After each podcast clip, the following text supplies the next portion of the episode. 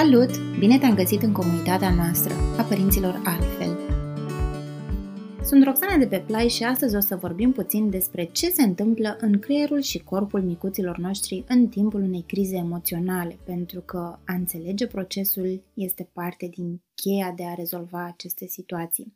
Perioada primilor ani este foarte încărcată de achiziții sociale, cognitive, motrice și emoționale. Cei mici sunt într-o continuă activitate cerebrală, nevoia de autonomie și diferențiere de părinți conturându-se din ce în ce mai mult în fiecare zi. Apoi, limbajul este unul ce nu poate susține în totalitate exprimarea nevoilor și cantitatea de gânduri și uite așa apare frustrarea.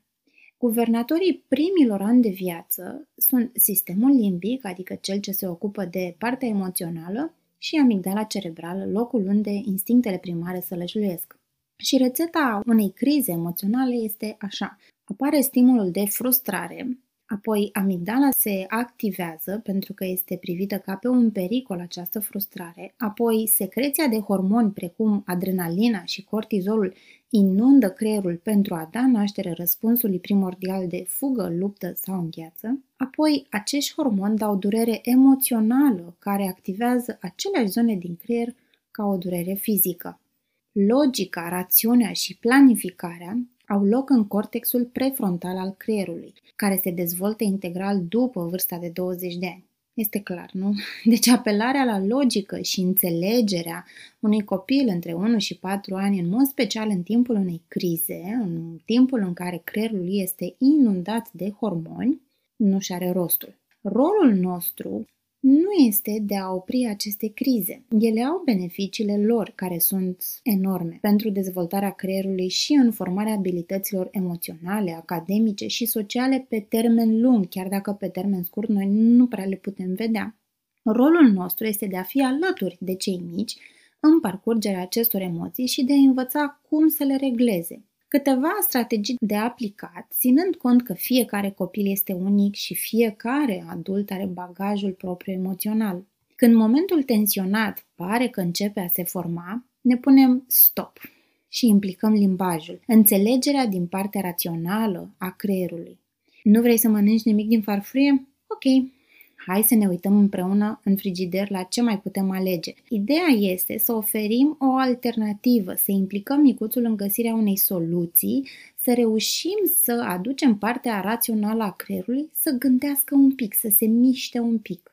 Când a început deja criza emoțională, coborâm la nivelul copilului. Este foarte, foarte important. Cu cât stă mai sus, creierul lui percepe asta ca pe un pericol și tragem adânc aer în piept de față cu el o dată, de două ori, de 50 de ori dacă este cazul, el va începe automat, datorită neuronilor oglindă, să ne mimeze.